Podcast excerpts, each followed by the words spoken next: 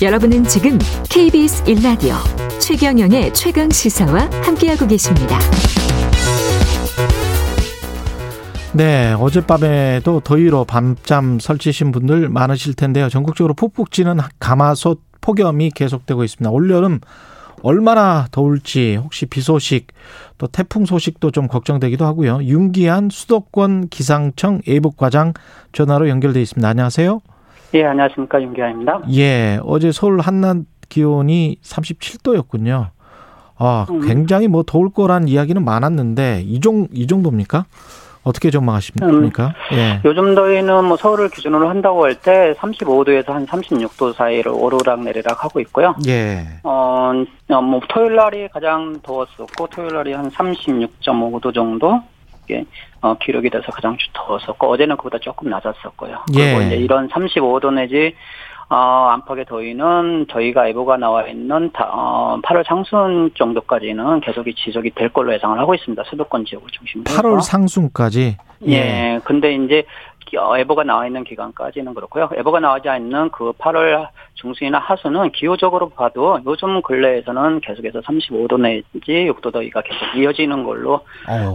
어, 나와 있기 때문에 뭐 예. 8월 달은 이런 더위는 당분간 이어지지 않을까 이렇게 보고 있습니다. 단지 어, 수도권하고 영서 지역이 굉장히 덥거든요, 요즘은. 예. 남부 지방이 상대적으로 한 1, 2도 정도 낮습니다. 아, 그렇군요. 예. 네, 중부 지방과 남부 지방은 조금 차이가 있, 지 않을까, 온도 차이는, 기온 차이는 있지 않을까, 이렇게 보고 있습니다. 이런 폭염이 지속, 그러면 뭐 8월 상순까지만 해도 뭐 한 달 이상 지속되는 건데, 이 폭염 이상 기온이라고 봐야 되는, 되는 겁니까? 어떻게 보세요? 예, 어, 뭐, 아, 이상 기온이라고 보셔도 뭐큰 무리는 없을 것 같고요. 예. 어, 일단은 우리가 흔히 이제 많이 들어서 아시겠지만 기후 변화에 의해서 우리나라가 100년 전에 한 1.5도 정도 이렇게 올랐다고 그러거든요. 예. 그러면은 그것이 밑바탕이 돼서 이미 기온이 올라온 상태에서 여름에 어, 여름에 어, 어, 작용 또 그다음에 장마가 빨리 끝나면 장마철이 빨리 끝나면서 빨리 시작되는 폭염 이런 것이 이어지다 보니까 이제 폭염에는 더더욱 증폭되지 않나 그리고 그거에는 밑바탕에는 기후 변화가 있지 않나 이렇게 판단을 하고 있습니다.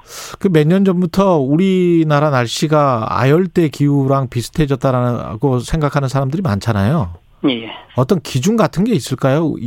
어, 이미 진, 그렇게 돼버린 겁니까? 어떻게 보세요? 어, 아열대라고 하는 것들은 일단은 추위가 좀 기준이에요. 예. 가장 20도, 어, 그월 평균 기온이 20도 이상인 5월이 한 4개월 이상, 4개월 이상이 하고, 아. 대부분, 어, 4개월 이상이 되는데, 예. 가장 추웠을 때의 월 평균 기온이 5도 이상이 넘어야 돼요. 아, 그렇군요. 네. 예. 그러다 보니까 이제 겨울철에 기온이 올라가면, 춥지 음. 않고 올라가면은 식물이 죽지 않고, 이제 어 이제 열대 식물이 죽지 않고 계속 살아남거든요. 예. 어, 그러다 보니까 이제 제주도나 남해안 정도 그러니까 그리고 또 우리도 느끼지 않습니까? 정부지방의 겨울에 굉장히 안 춥, 안 춥다는 거 요즘 근래에 그렇죠. 예. 그렇게 겨울 기온이 올라가면 아열대가 되는 거죠.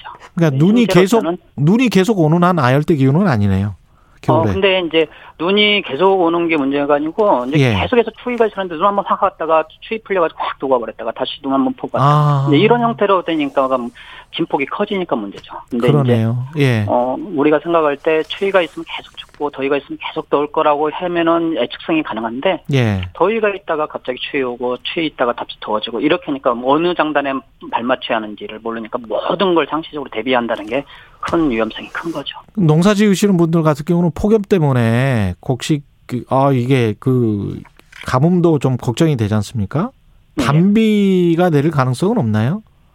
일단은 뭐 현재로서는 농사 현재 농사철에서는 그렇게 큰 비를 요청하는 시기는 조금 지났어요. 예. 지났기 때문에. 예. 그래서 그런데 이제 앞으로 비가 문제인데 앞으로 비도 현재로서는 아까 말했던 8월 상승까지는 큰 비는 없을 걸 보고 있습니다. 뭐 집중화 형태 같은 경우는 가능성이 예. 좀 적을 걸로. 근데 이제 오늘 밤마다도 제주도는 비가 내리고 있고 약간 비 정도는 조금 있을 걸로 보고 있어요. 이번 주말에 특히 이제 이번 주말 토요일 날 이나 어, 일요일 경에 전국적으로 비가 조금은 있을 걸로 보는데 뭐 집중 형태는 가능성은 적지 않나. 근데 이제 더위를 식혀주는 비느냐 이거는 볼 때는 어 기본적으로 기온이 30도 이하로 떨어지실 가능성이 좀 적고 비 온 다음에 음. 습도가 높기 때문에 체감상 기온은 더위는 계속 이어지지 않을까 이렇게 보고 있습니다. 마지막으로 태풍은 몇 개나 올 것 같습니까 이번에?